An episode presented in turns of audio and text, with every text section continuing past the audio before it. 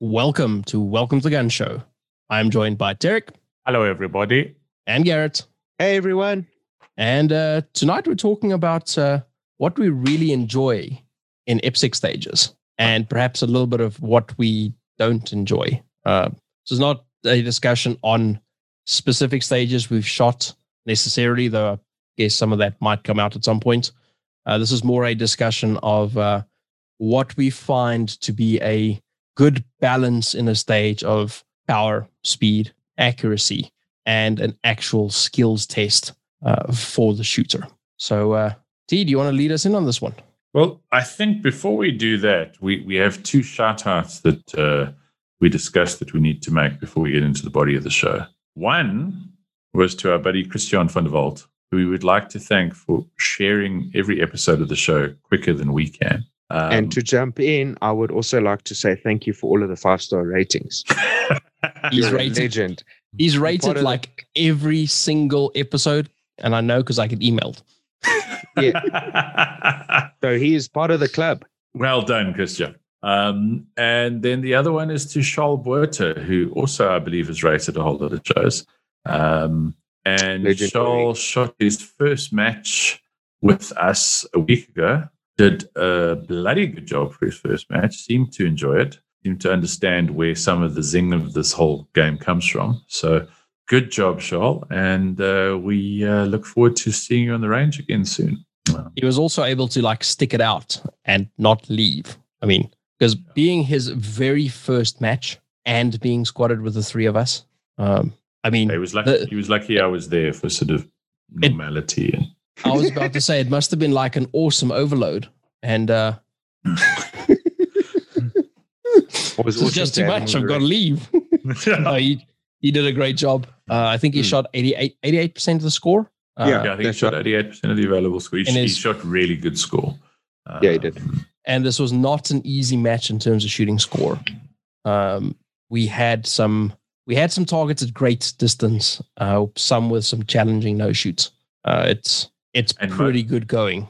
And most importantly, there wasn't a single moment where we looked at this dude and went, oh, "Where's that gun going?"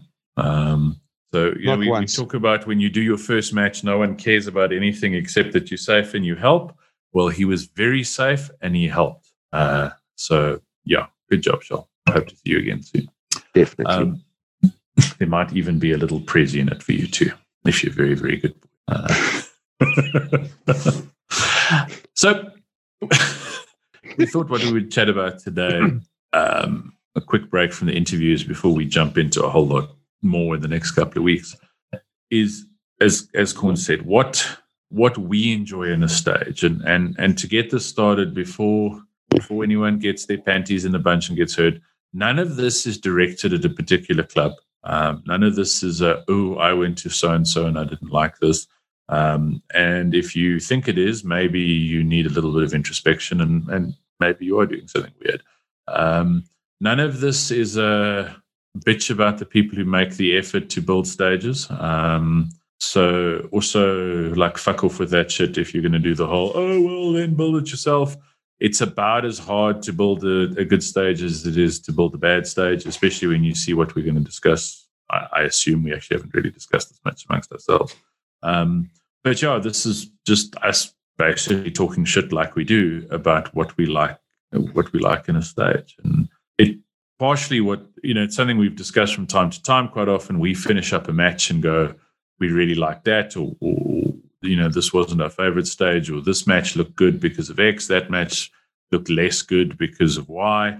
Um, and then, funnily enough, on Saturday, uh, while he was shooting with us, Joel asked us a question pretty much along these lines about what what we what we like in a stage, uh, or something very very close to that. So, so we decided to do this. Um, and I think this is also something I know for myself. I don't know about for, the, for you two that has evolved the more I've shot. So when I started shooting the game, all I wanted to do was shoot 32 round long stage. That was the best thing in the world ever. And I kind of gritted my teeth through, through short and medium courses um, because I was I was there to shoot 32 round stages because because that was you know the most amount of fun that the rule book allowed in one stage. And I know for myself now, I, I enjoy a good a good 32 round stage, but what I really enjoy, the thing that brings me the most joy, is like a nice three position 12 round stage, you know, because there's there's no room for error. You know, 32 round stage, you, you errors, you know, especially sort of non-scored errors, will hurt you a little bit less. Um, whereas in a on a you know like a, a 12 round stage where you're shooting in three different positions, uh, a non-scored error can can dramatically start biting into your uh, into your hit factor. Um, and a good medium course, especially if it, it, and it doesn't need to be like a 24 round medium course. You know, like a you can do amazing things with like a 16 round stage that especially with so many guys shooting production and production optics uh, where you've got some tough choices to make. You guys? So when i started and this may have been because of where i started um, i really enjoyed shooting high hit factor i think is, is the way to put this. I didn't enjoy shooting what i would now consider to be a good balanced hit factor stage. So like eights and nines were fun, um, but like three and a halves weren't fun. And if we're being brutally honest, the reason three and a half hit factor stages weren't fun is because I lacked the skill to shoot a three and a half hit factor stage at the three and a half factor. Um, so when we were shooting eight or nine hit factor stages, I could do a five or a six and it made you feel good. But when we were shooting like three and a half hit factor stages, you now have uh, more movement involved. Typically, you have greater target difficulty. Um, you typically have greater target distance. You have more, uh, more, more no shoot targets. There's a lot more skill that you need to be consistent on and very precise on in order to to shoot the the, the sort of hit factor that stage is. So what happens is you shoot a one on a three and a half hit factor stage because you eat a bunch of mics or you miss a position or you miss a reload or um, but as time's gone by um, i've started to enjoy sort of three to three and a half hit factor stages a lot more because they test things that are important to shooting skill better than an eight or a nine or a 10 hit factor stage does. And I think probably better than like a two hit factor stage does, where you've got, you know, very few points available and a lot of time. So yeah, I, I think I'm in agreement with you, T. It's it's it's evolved the, the opposite way to yours, but I think we're probably meeting in a similar place in the middle. Yeah. On, on my side, I don't particularly remember having any preference when it came to round counts on a stage or something like that, apart from the fact that I wanted to shoot the stage. Um, nothing really stands out from that side. But when I started looking at it and and I started actually doing stage designs in that for clubs and, and league shoots, um, I started to get a better appreciation for a good technical, challenging medium stage. Anything between like 12 and 16 rounds, you can build a really decent stage. You add a mover in or you add some sort of technical aspect into that stage and you start bringing in some more than one option in how you're going to shoot that medium course, which then makes that stage exceptionally interesting. So I'll pick up on that. So I really like, and I was stuck on this for a while. I really like stages with options. Okay. But I've moved away from wanting just stages that gave you options because that kind of sucks. To if a stage has two good options where either one could bring you a stage win, and there's no obvious advantage to either. I really like those. I like those more than a stage that effectively dictates a single way of doing it. Um, but I prefer a single way of doing it to a stage that's got 10 different options and they're all sort of equally silly. You know, they're sort of, eh, none of them are really particularly good.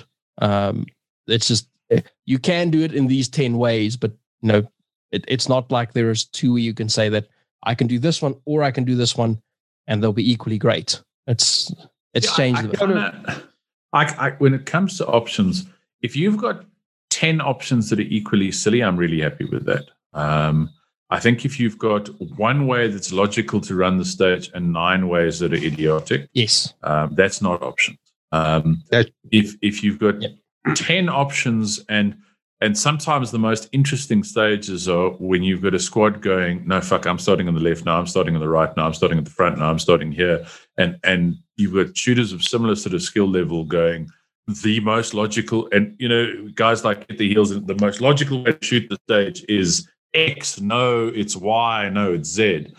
That's, I think, interesting. Um, yep. yeah, viable if, options. Yeah. If, if if most of the options are stupid, um, that I don't get. What what I do think is quite nice when it comes to options is is options that allow a shooter to play to their strengths. Um, you know that that I think is that's an interesting option. I don't like flowing stages can be nice. I don't really care if they flow or not. Sometimes it's really nice to shoot like a a sort of jarry, sort of like never quite in a mental comfort zone stage. Um, but you know, then it, that's so much better if if whatever options there can all make sense um, to someone, or, or as I say, where we, we shot that match recently, where where the last stage we shot for the day. For some people, you could stand at the back and try and think the whole stage from the back. Um, or you could you could do that aggressive move, set up, burn targets down, or you could shoot the whole stage, most of the stage on the move. Um, and that I thought was a really nice. It was uh, it was the Golden City match we shot the other day.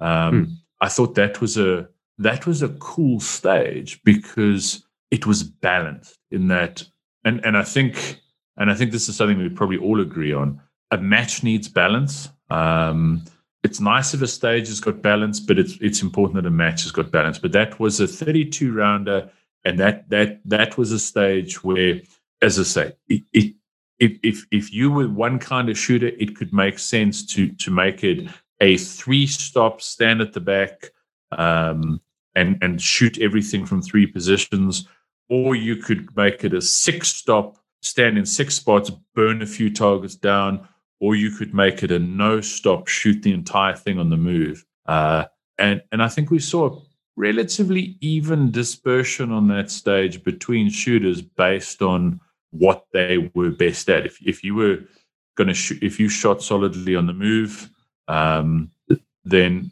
then that was going to work for you. But if you were someone who did a better sort of stand and deliver game, um, you you were still in the in the running for that stage. So that was yeah, an that, interesting stage because it had sorry guys, yeah. it had um it had relatively good target distance.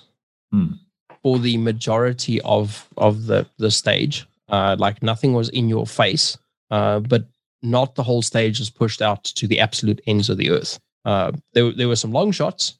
There was a swinger. Um, there was I think two poppers. I mean, it, it was a and and ports. I mean, it wasn't just open targets. You had barricades and ports to work around. And one of the things that was really fun about that stage, I was not in a good good space on that day. I, I wasn't doing particularly mm-hmm. well then. But standing in the back and seeing the different shooters, the different kinds of shooters work through the different plans and the way that they saw different things. Like the dudes who like I wanted to shoot a good portion of that stage on the move. I saw places to shoot that stage on the move. I didn't see the place where you could stand in one place and you could shoot a great deal of the stage, do a reload, rush forward, and burn stuff down. I didn't see that. Um, I only saw that when what's his name? Um, Riaz shot. Riaz, when, when Riaz shot it, it's when like, oh, that's pretty cool. I probably still wouldn't have done that, but that is a pretty cool alternative option that and a, a completely viable option that I didn't even see or consider. It's it's interesting how that brings out the not necessarily the strength, but the preference of the shooter. Hmm. And and that stage itself had some nice balance in it because you had two or three meter hoser targets and you had pop you had many you know small plates that if you stood at the back you were probably engaging from 25 30 meters away. If you went all the way forward you were probably 15 meters away from them. Um, so there was a and and stuff in the middle you know sort of partial targets and and so it it was a there was a, a whole lot of different cadences required between targets. You know you you you may transition from a two meter target to a 12 meter partial, um, back to a three meter target to a that was a I, I, I really enjoyed that stage. I thought it was a a really good um, package, for want of a better term. Absolutely, that that was one of the we've we shot some really good stages recently, but that was one of the the better ones of the good ones. Like it, it's it's pretty close to the top in terms of like a really well designed, clever stage. And I don't mean clever as in we're going to make the stage do weird things and then call it clever. It was it was really great design. That's what made it. Yeah, it was, More it was clever. intelligent stage design. It was Yeah. um, that that was a classic example of of options that different shooters, you know, and uh, and and and relatively similar skill level shooters could look at and go, no, dude. There's only one way to shoot the stage, and someone else going, No, there's only one way to shoot the stage, and someone else going, There's only one way to shoot the stage. And all three of them shot the stage completely um, differently. Uh, but the stage plan wasn't what ended up with the result, if that makes sense. The stage plan didn't give you the result. How you shot it gave the result. Yep. And that's that's always cool. Uh, and I think that I think it's very difficult. We need to be careful of looking at, stages um, on their own because a stage is part of a match, uh, and and that can affect things as well. Uh, you know, one of the things I really honestly despise is hoser matches. Um, I I don't I, I I have very little interest in, in missioning through to go to a match where everything's going to be shot at powder burn range and I might as well not even turn my dot on. Um, they're not fun. They're not they're not hugely taxing and and and they don't they don't encompass DVC. Uh, you know, at the end of the day, our sport is about accuracy, power, and speed in equal measure. Um, so I think a, a hoser match is a dull thing. I, I think one of those sniper matches where you know everything is you you got to shoot it like you're shooting a PRS rifle is equally shit. Um, a, a hoser stage in a match can be really fun. Um, a really challenging stage in a match with some really challenging shots can be fun. But if the whole match becomes that, I think you lose a lot. Um, and you don't necessarily get the result, doesn't always show the best shooter on the day. It shows the shooter who was best suited to that sort of match. Um, hoser stages, especially, and, and, and, and, and with hoser matches, we, we often see like upsets and results. Um, you know, guys who who shouldn't have, have ended where they they did, either high or low, um, ending there because often on a match like that, if you hook up, things can go spectacularly. So it's that very sort of hero or zero guys attack a stage, they blast everything, and maybe he gets the mics, maybe he manages to hit everything in the brown. Uh, I don't know. I just I, I think it it doesn't necessarily give us the best Balance. sort of stage. Yeah, it's it's balanced. That's it. And I think you've hit the nail on the head there, Gaz. Generally, the matches that that that you leave where you hear guys going, "Dude, that was a great match." Um, they the, the one thing they always all seem to have in common is a balance. Um, it's they may have had some hard shots, they may have had some hoser shots, but there was a balance of skills. Um, and I think that's that's really something we should be trying to aim for. You know, I like to stick no shoots on targets, not not in huge numbers, but I like some no shoots because I think they change the dynamic. Um, but a whole, you know, a, a match where you've got as many no shoots as as shoot targets is also shit. Yeah, I was just going to say that. the even though it's not really listed in the DVC part of it, no shoots also require balance. You know, uh, a particular setup on a stage might present good challenges without having to put a no shoot on the stage. Whereas in the same context, making a good stage doesn't entail having a no shoot on 80 or 100% of the targets that are available on that stage. There's a balance in that as well. And that goes the same with steel targets, um, both poppers and steel plates. It goes in the same hand as normal hardcover partial targets. And in certain stage builds, even mini targets, you know? Yeah, without a doubt. I, you know, like to use the no shoot example, one or two strategically placed no shoots can mean the difference between a stage being a total hose and a stage where you need to be able to modulate your your your shots. You need to be able to read your sight for the correct target. Um, and that doesn't need to be ridiculous. That doesn't need to be a no shoot where you've got you know a, a, a, a two inch wide strip of target of brown at the top of the target. It can be it can be a no shoot that covers half the A zone um, on a seven or ten meter target. It doesn't it doesn't have to be a a particularly difficult shot, but just enough of a little speed bump or a, or a throttle bump where you have to pay attention.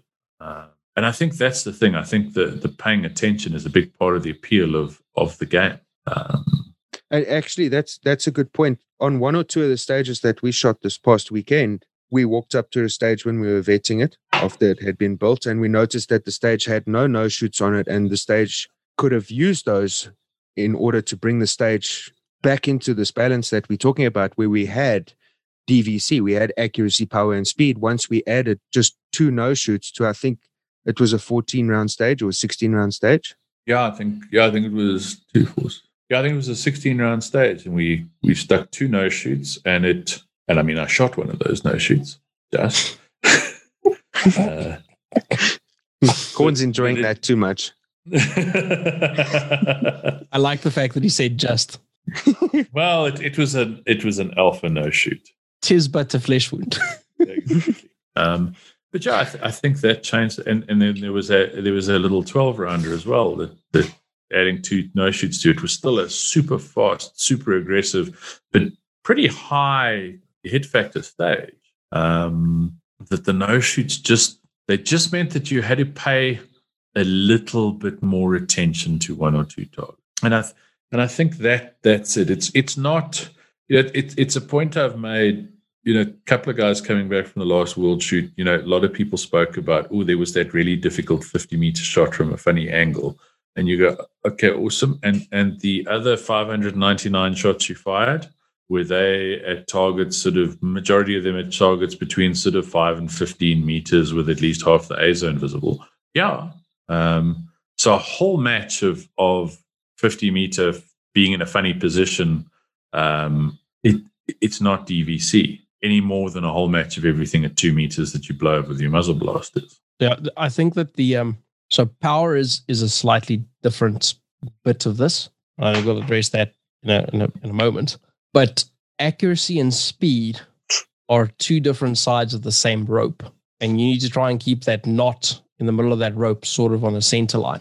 So if you're bringing the target super close, you sort of have to consider adding no shoots or or hardcover partials, reducing the target size in order to bring the speed at which people shoot stuff back into sort of a, a, a normality. If you're pushing the stuff out to the absolute extremes in terms of distance, uh, well, it now doesn't really make sense to add a no shoot or hardcover or something onto that target in addition to adding serious target difficulty in terms of distance because you're skewing the whole thing way too much towards pure accuracy. Now, that doesn't mean that we want to be able to burn 25 meter targets at like 0.15 splits. Um, I mean, Surname, Surname tried. He did try, but did he succeed?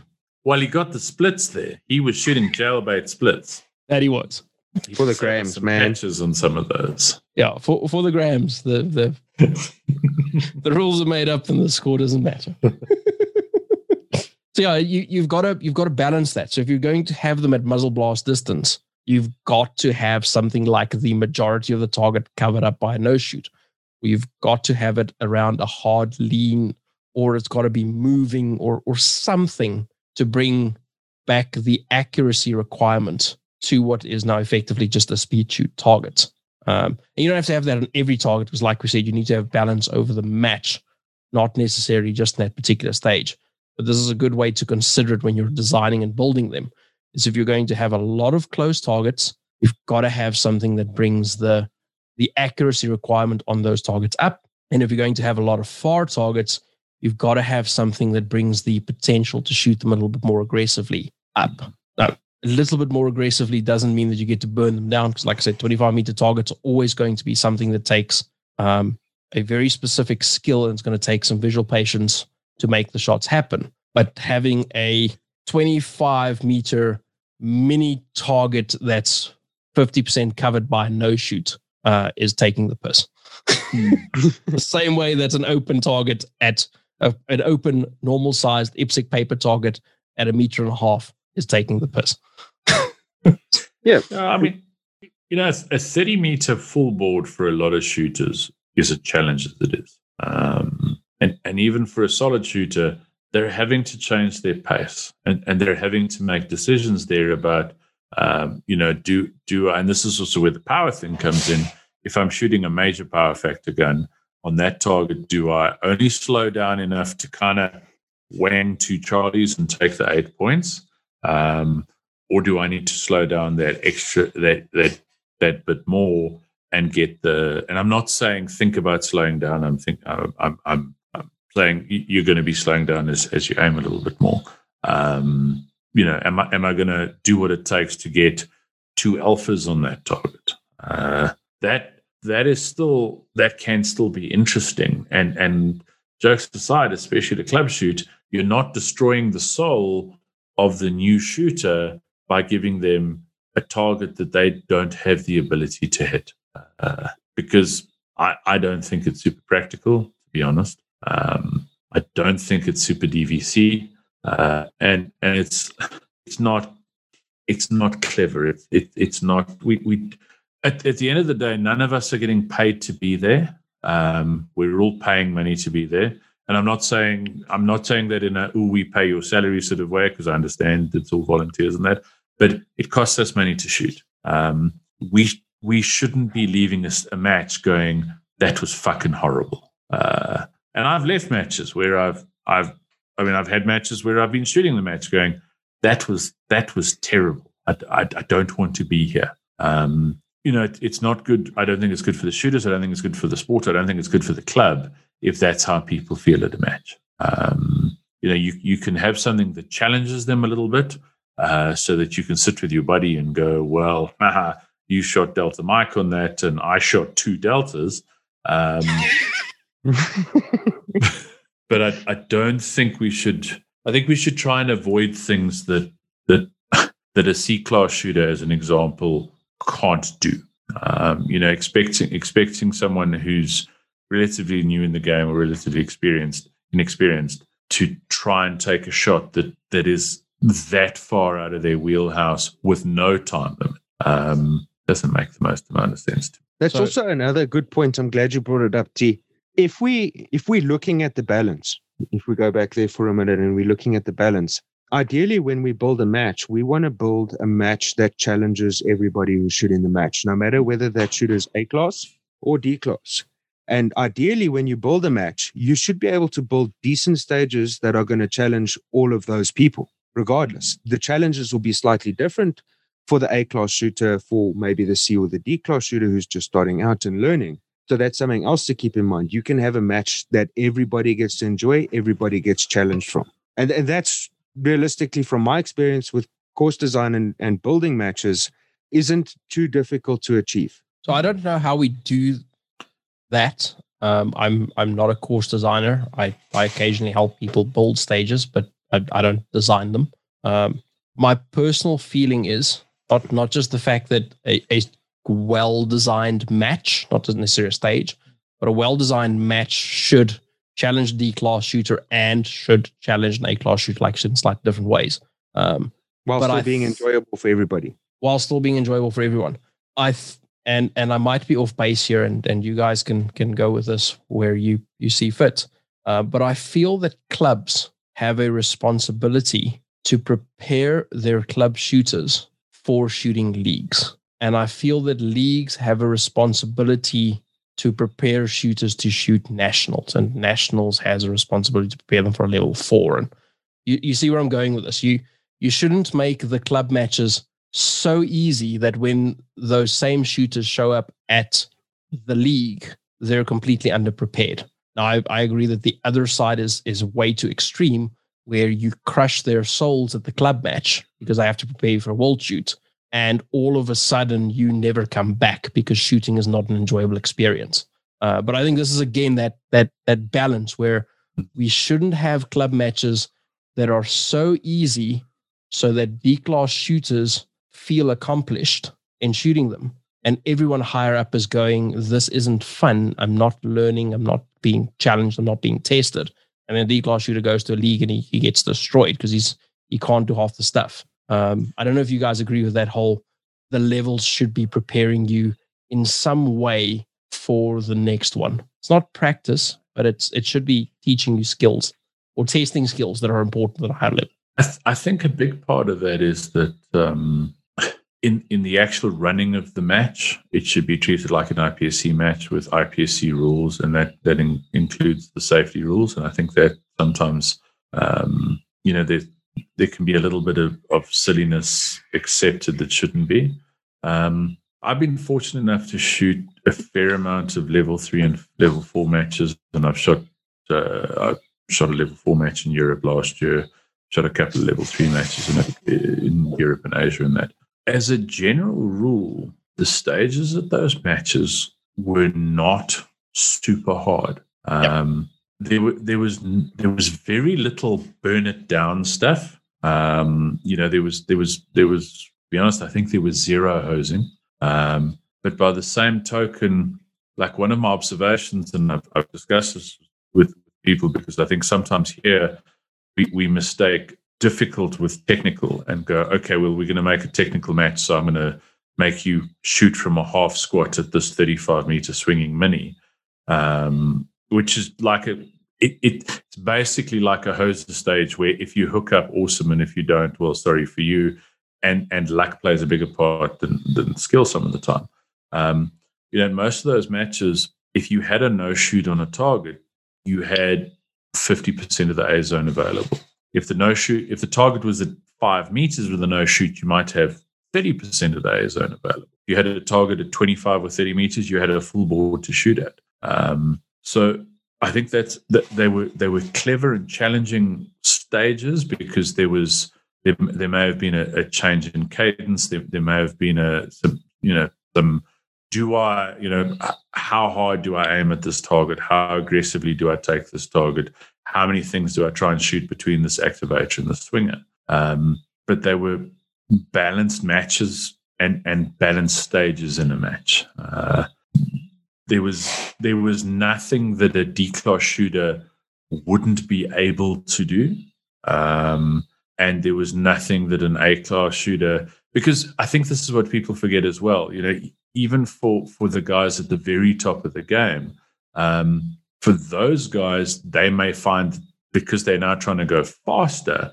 they may open the throttle too much. They might hammer a bit too hard and slide off the side of the track. Um, and that's sometimes what you're trying to get them to do. And that a hoser stage can can sometimes be that as well. But you know, I've I've seen really good shooters miss full boards at seven meters because they were trying to hammer it really hard because all the other really good shooters were going really hard and there wasn't much opportunity to make up time.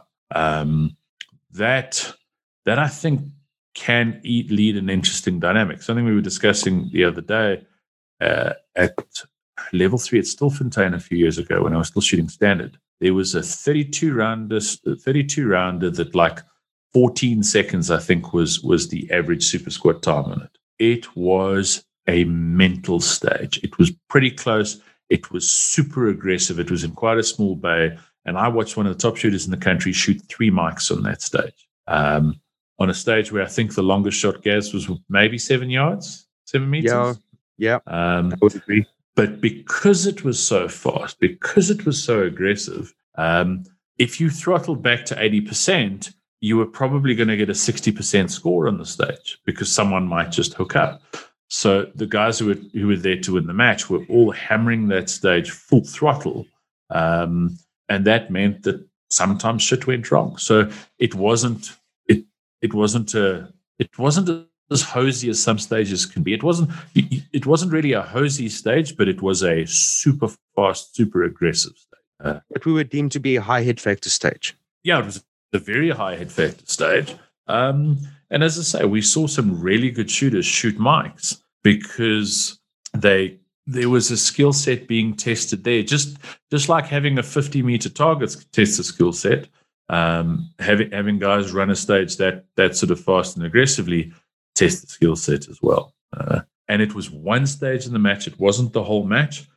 Um, and I think it it it added value um, to the match. Yeah, I think in the remembering that stage and that match, I think in the bigger scheme of things, that particular stage contributed to the overall balance of the match, which was awesome. Mm. And also, one point I want to bring up with no shoots is what we'll often see when we see set up no shoots is the difference between the no shoot is here. If you make a mistake, you will hit the no shoot versus I'm putting the no shoot here because I want you to shoot the no shoot.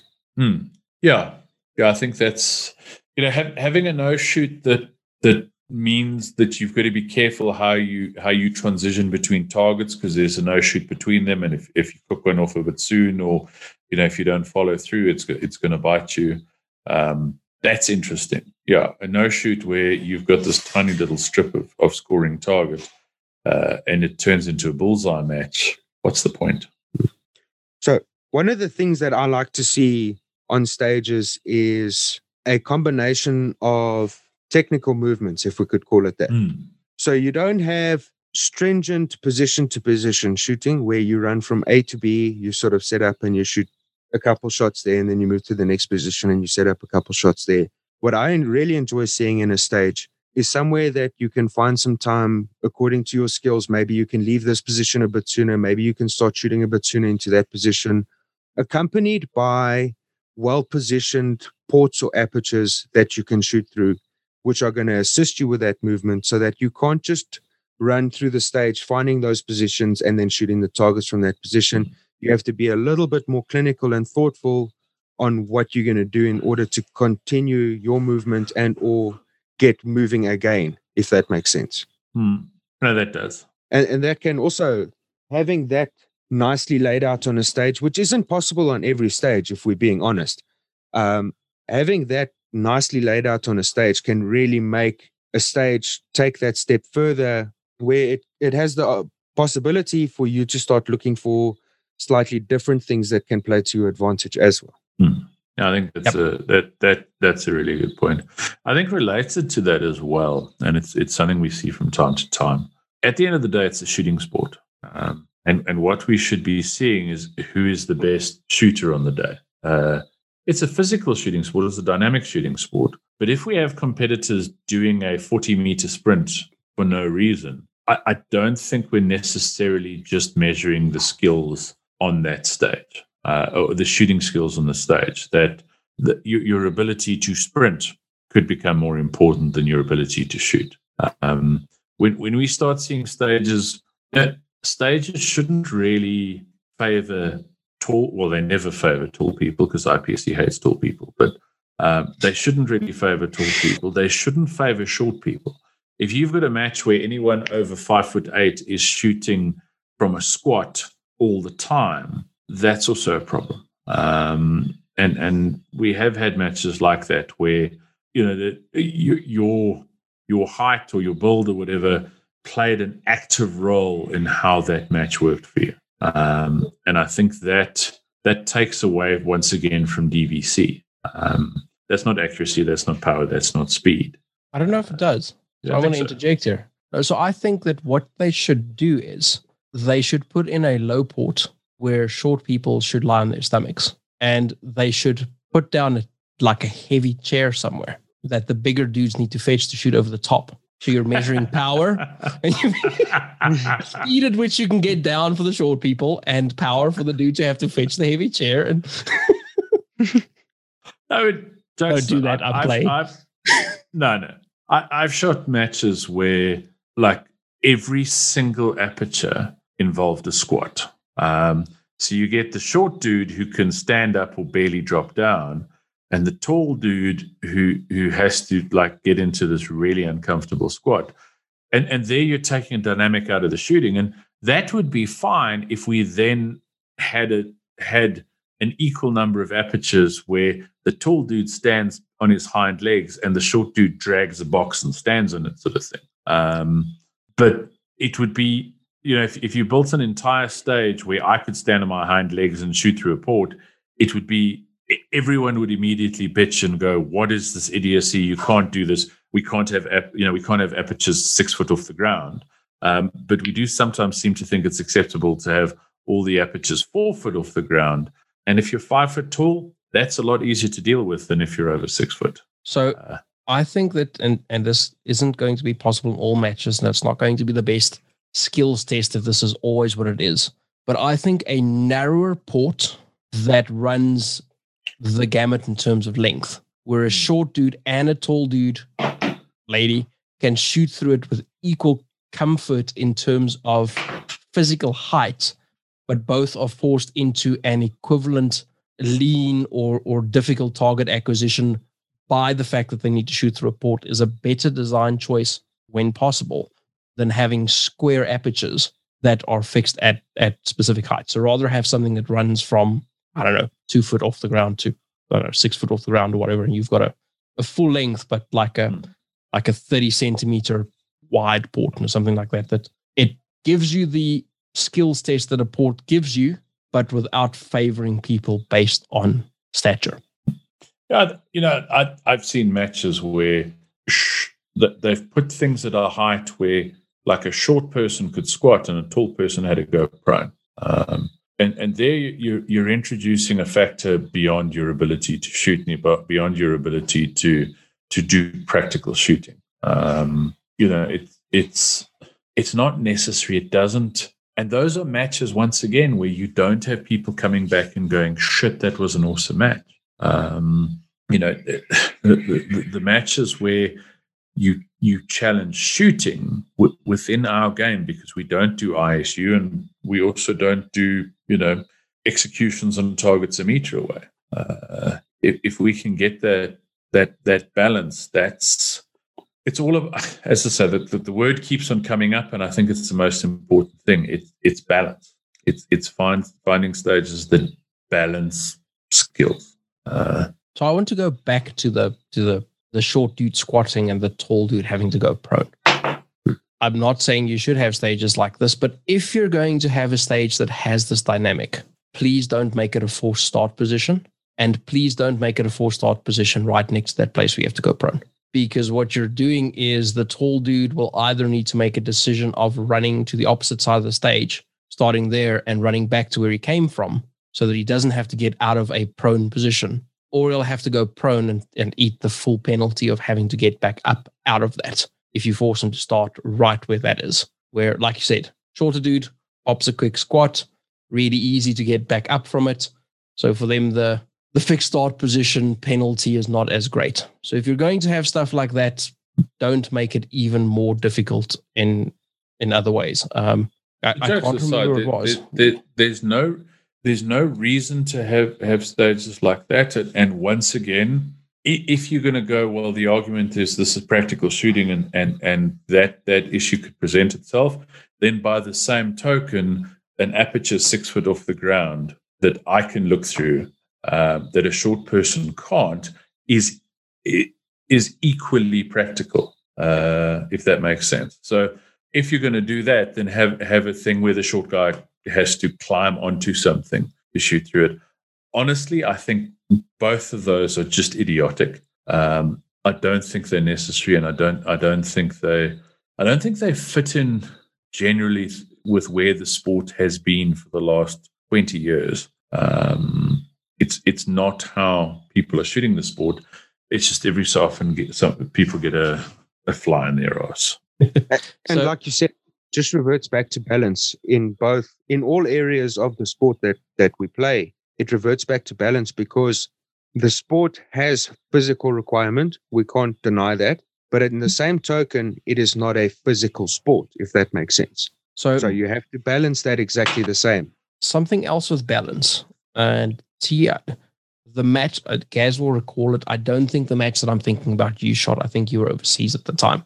Uh, but we shot a match, I think sometime last year, maybe the year before, where there was an empty start, hands interlocked, fingers interlocked on your head. So you went from fingers interlocked to drawing a gun to loading a gun to shooting. Um, pick one.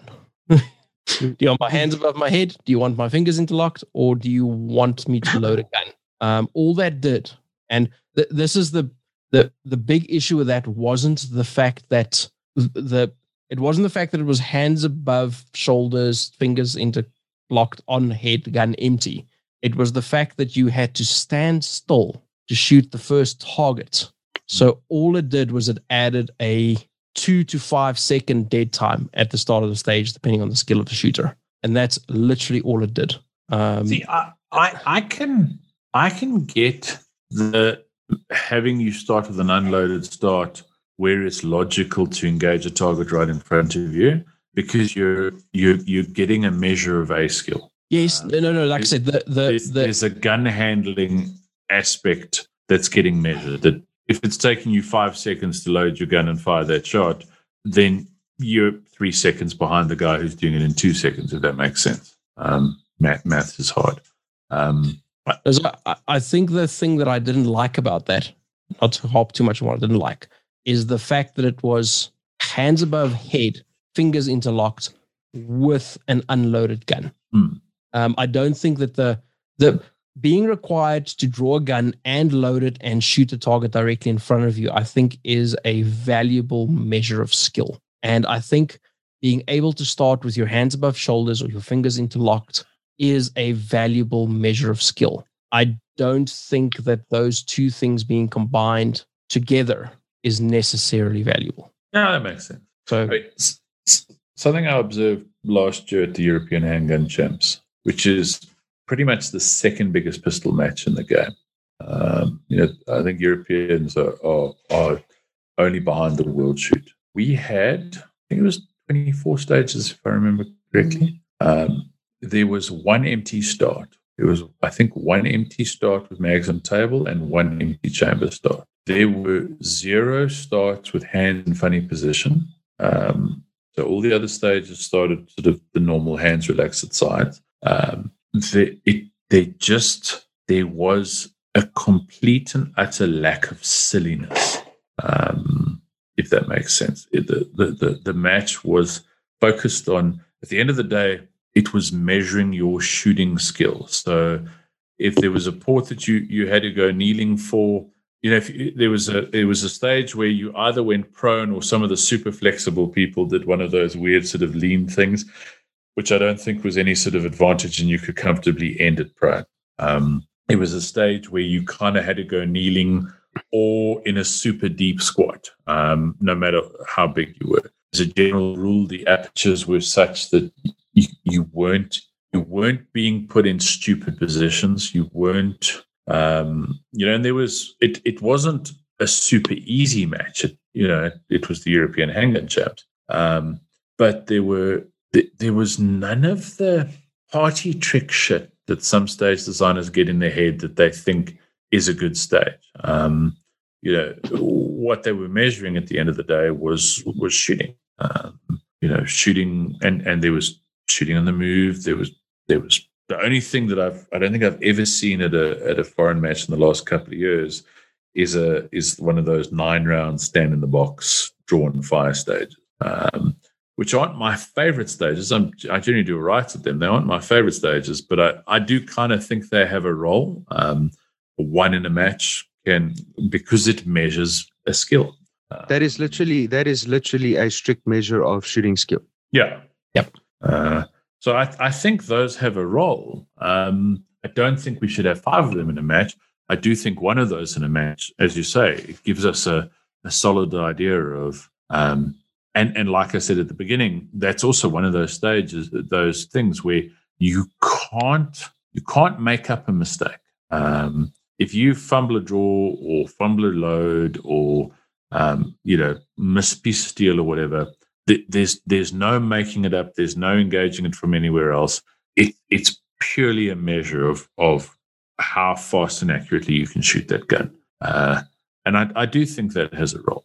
Um, taking that stage and then making you do the whole thing from a deep squat, it, it, it's an unnecessary fuck around. So I have a question because we haven't really touched on this much yet. So nine rounds stand in the box stage, uh, they can be super challenging, and they certainly do divide shooters into really clear sort of segments of shooting skill beyond the shadow of a doubt.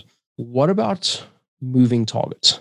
Because we haven't really touched on these. Um, moving targets can be super cool. I really enjoy shooting them. Um, but we've also seen moving targets uh, being used in ways where they are detrimental to, they turn into a luck game. So if you have a 25 meter mini swinging partial, Hmm.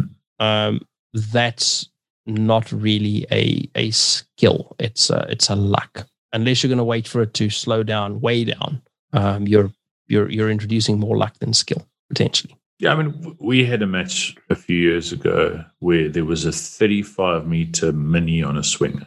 Um, and there were some international shooters at that match who literally turned around and went, Why the fuck would you do that? Um, I mentioned that to, to a very well known European shooter not long after that, who in his regional accent turned around to me and said, Why? His literal words to me, to me were, why the fuck would you do that? Um, but with a nastier accent than mine. Um, Give it a go, T. no, because I'll give away who it was. He's got a Um, beard, not a goatee. Thank you for calling it a beard. Um, but yeah, it, it's like I, I sometimes also think that if you, as the stage designer, can't take the shot, you know, if you if you can't guarantee you could make that shot, don't put it in the stage. Uh, and there's not a huge amount of people who can guarantee a hit on a 35 meter swinger, mini swinger.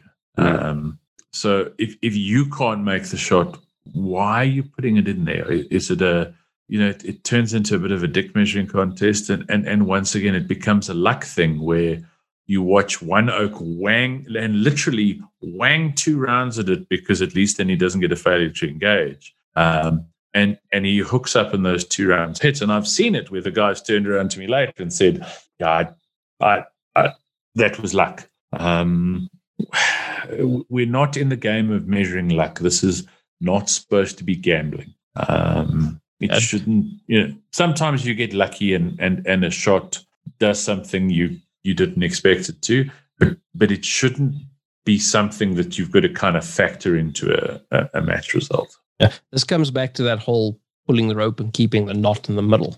Hmm. If you're going to have a swinger really close, it's got to be fast or it's got to have a really short uh, or, or a really small engagement window or it's got to have some no shoots on it. Um, and I'm talking if it's close, if it's really close. It's like medium Okay, distance. yeah. I'm no, no, I'm, gonna talking really close. With you there. No, no, I'm, I'm, I'm still going to disagree with you there. It doesn't got to have anything as long as it's interesting. So Yes. you can set a close swinger where it's got quite a long dwell time. So it, it could have a So- really slow thing where do I do I try and engage these three targets after the, the activator before I engage the swinger, or only two? And if I if I fuck it up, am I going to wait 1.3 seconds for that swinger to come back and be visible? Yeah, but that's that's got a thing. It doesn't have a no shoot, but it's got a penalty if you don't make it. Like it's got dwell time. Um, so it, it has something thing, to it- it balance the the. But I think that's the thing. It it doesn't have to have anything. It just has to be interesting, and it has to. There has to be an opportunity for a Gaz to make up some time, and for a new shooter to go. I'm going to shoot it this way, but I've still got a reasonable chance of shooting this target. Yeah. So it's my first match, and I go target, target, target, plate, activator, wait for the swinger, go boom, boom.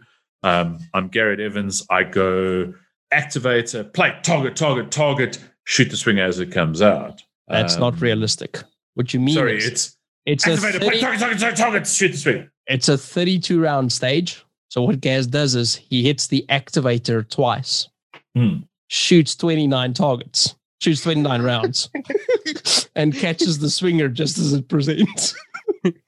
Don't forget Well, the reload. With, with two reloads. Uh, I mean, it's a super slow swing. so I'm on the same page as you with this. There were, there's a memorable stage for me that we shot. I think it was latest last year where it had two swingers on it, both side presenting. So you could basically see it from around 12 o'clock until about three o'clock on- if you were looking at a clock face. Um, and they were at five five meters or so, but they they were moving at a fairly decent pace.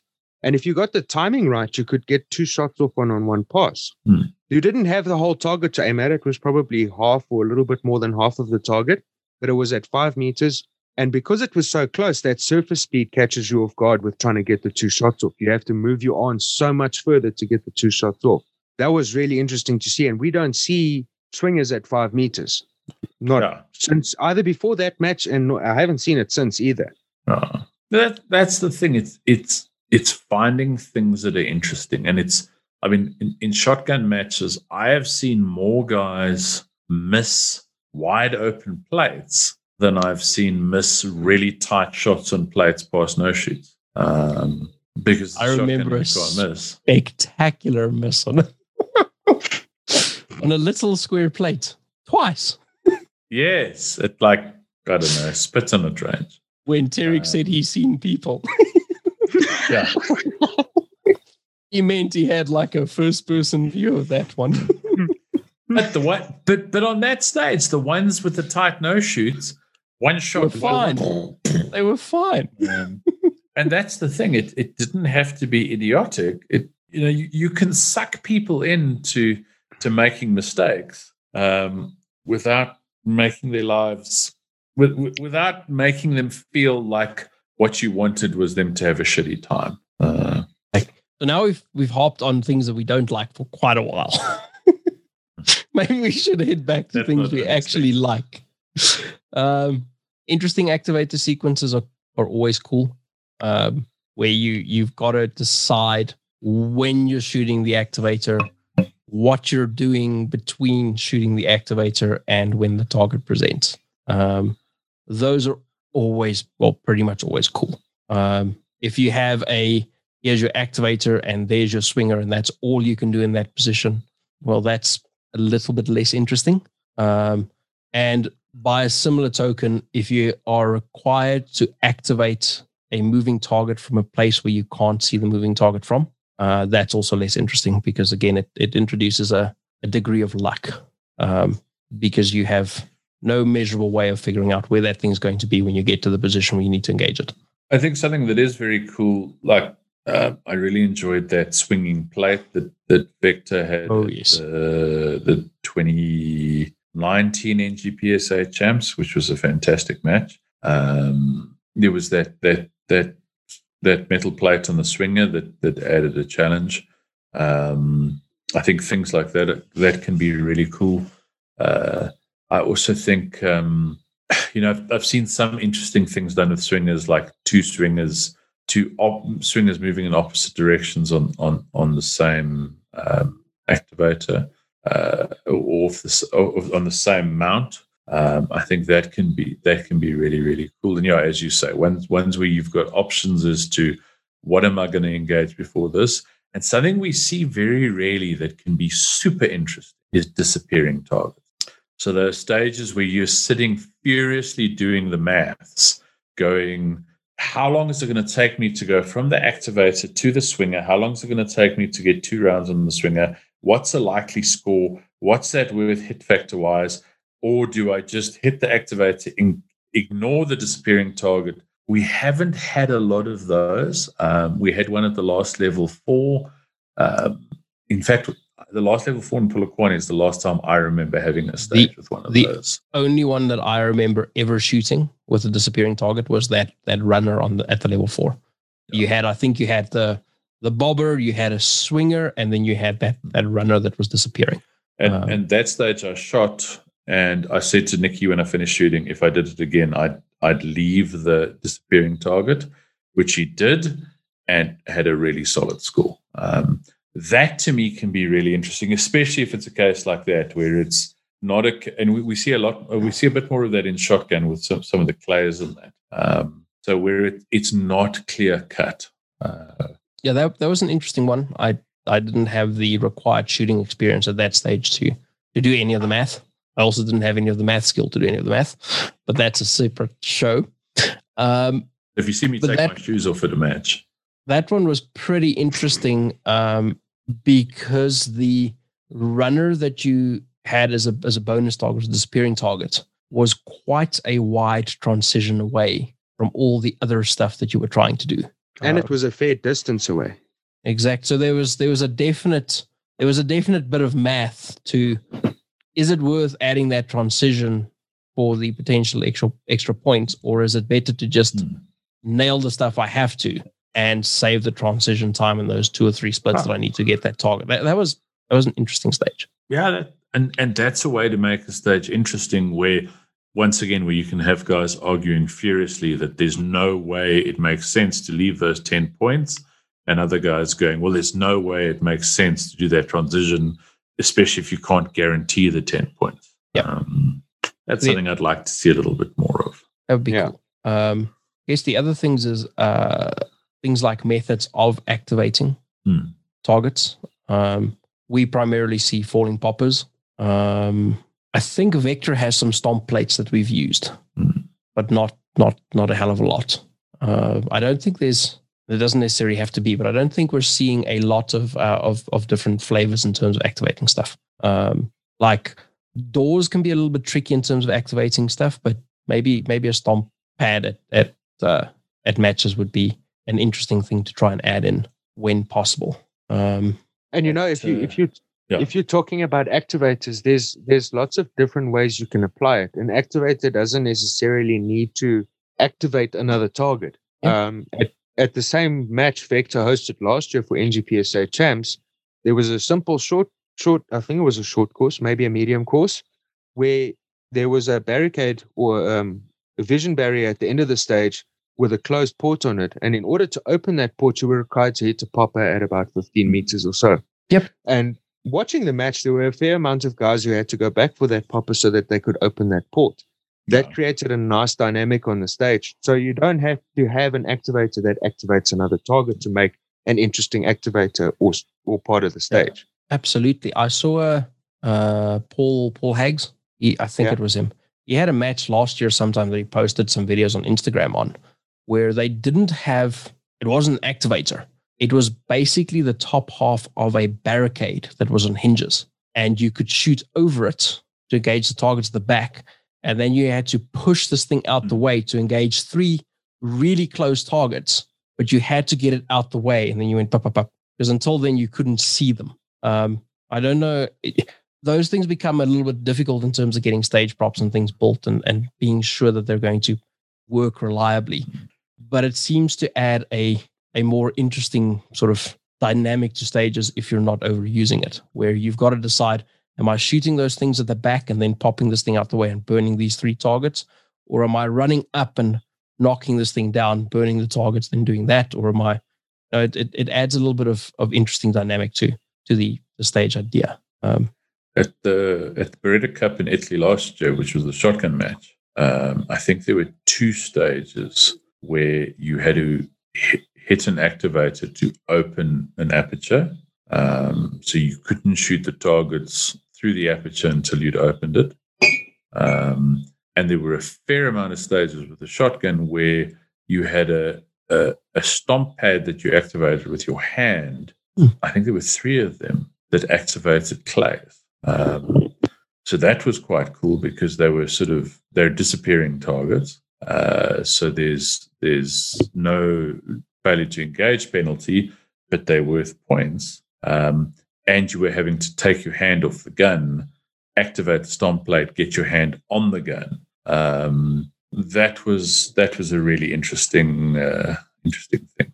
It was an awesome match, but that was one of the interesting things about that match. Yeah, see that that makes things interesting, which is good, and it makes it interesting while still only measuring shooting skill, um, Hmm. Which I think is the the important bit. Um, it's not can you pick up this cricket ball and throw it into that basket, which will then activate this panel through which you can shoot. I mean, that's Yeah. measuring a whole separate set of skills that have little to nothing to do with shooting. Yeah, I Um, mean, that, and that's the problem. It starts getting into the realm of can you eat these six hot dogs? Um, yes. I was just going to say, for sure. I mean, we should have that as an activator sequence in the match. I think I could support that. I would win. Yeah, for fat guys.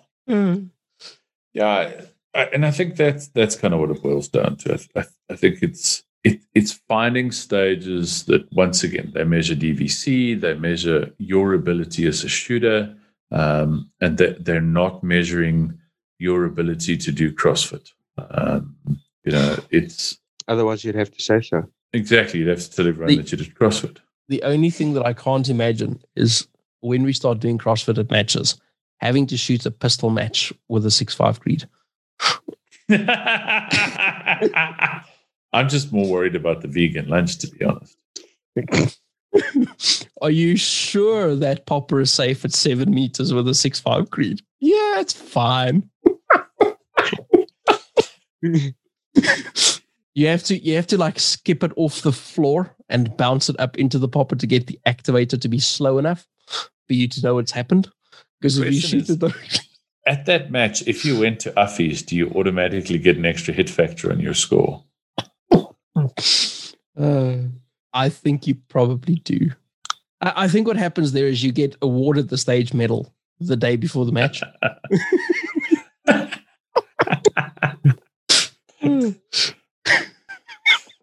We're gonna get so much hate mail for that comment. We didn't go to Affies Which is fine, No. You know how you know?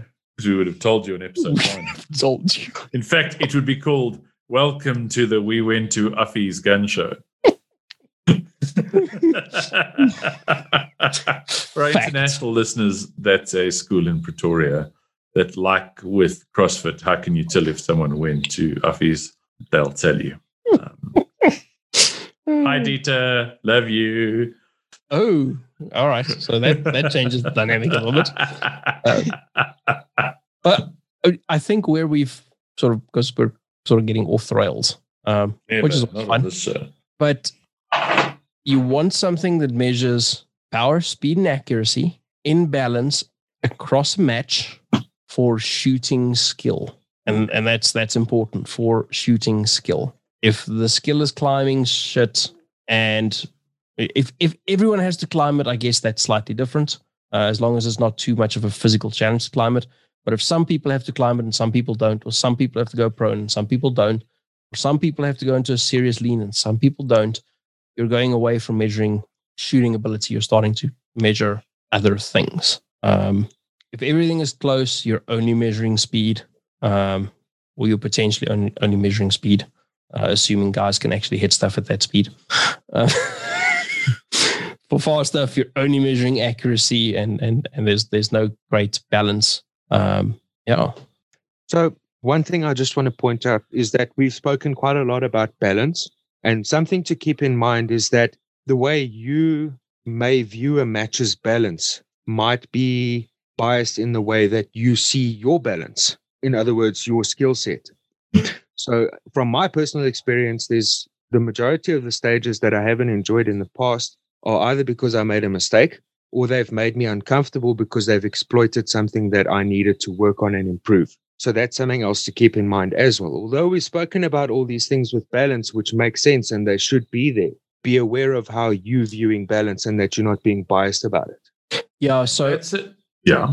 sorry to you probably shouldn't measure balance of a match based on feel. You should probably look at the average hit factor. Um, and not every stage in a match needs to be a three and a half hit factor.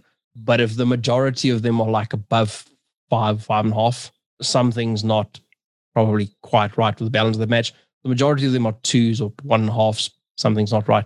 If they're up in the 20s, you're on the wrong continent. I I'm I'm honestly less concerned about the hit factor. Um, I, I think, and and Gaz, you you know the match I mean. I'm not going to say it. Uh, where the entire match was designed to make you uncomfortable. Yeah. Um, Yeah, that's true. and at the end of the day, it it wasn't about who could shoot the best. It was who could shoot the best from really stupid positions. Um, who could shoot the best while and and that particular match, if if you were five foot ten, you had a dramatic competitive advantage over someone who was six foot four, which was never made up anywhere else. Um, so that's something we're going to be careful of as well. That it's not just Yes, there, there is bitching. There's the guys who go, "Oh fuck, I can't believe you made me shoot a popper at 50 meters," or "Oh, I can't believe you made me shoot three targets at five meters because it was too close." And um, but there's also matches where it's it's just the stuff around, um, and, and where you're not you're not measuring shooting skill. You you, you and, and you're not doing it sort of across the board.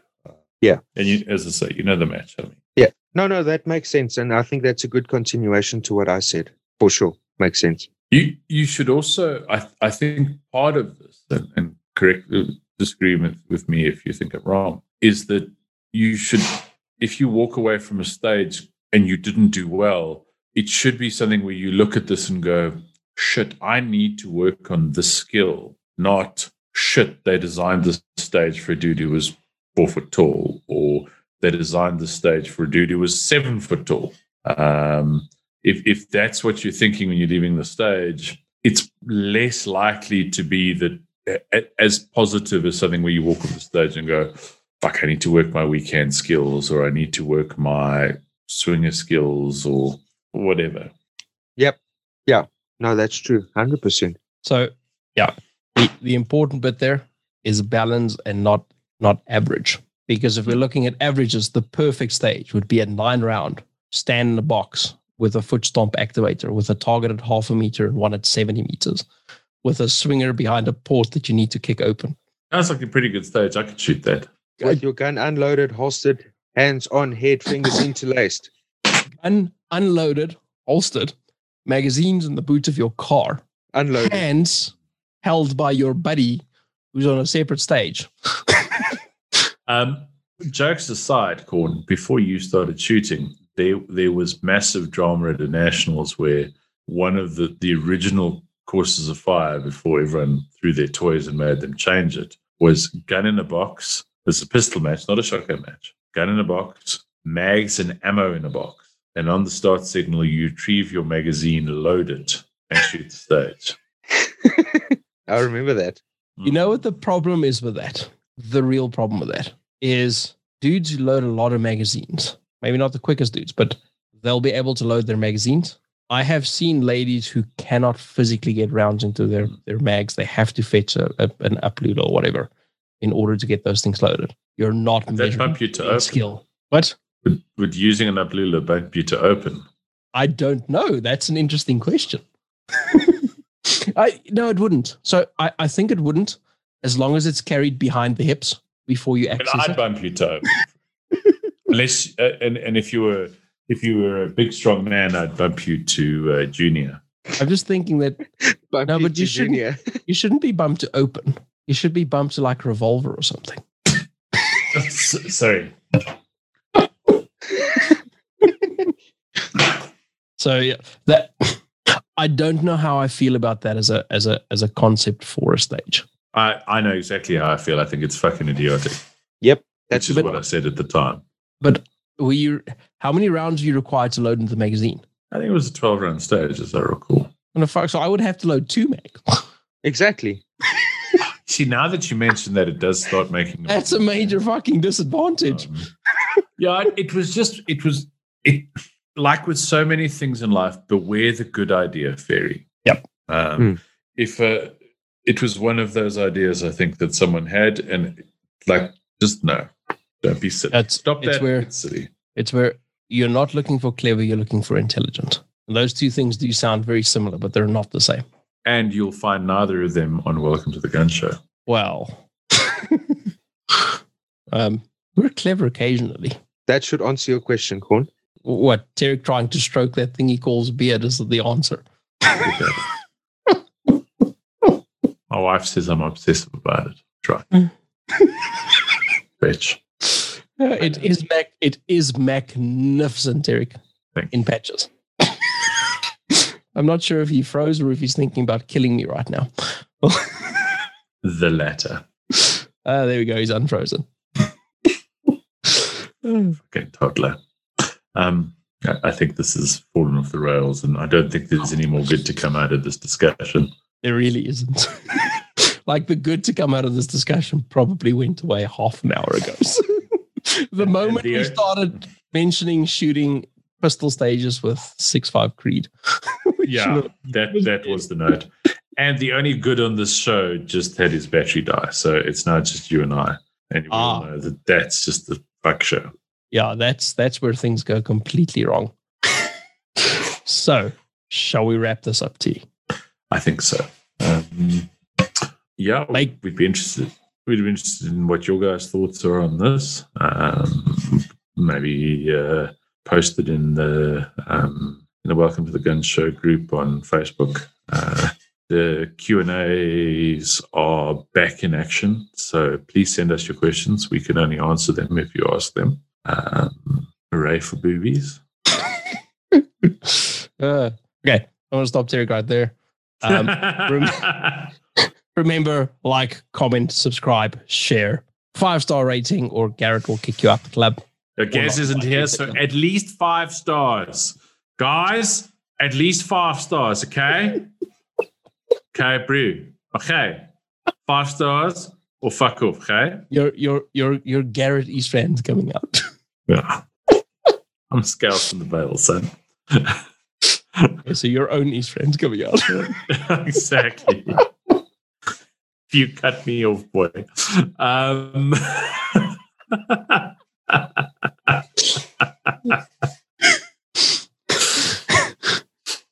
no more good can come from this. Later, losers.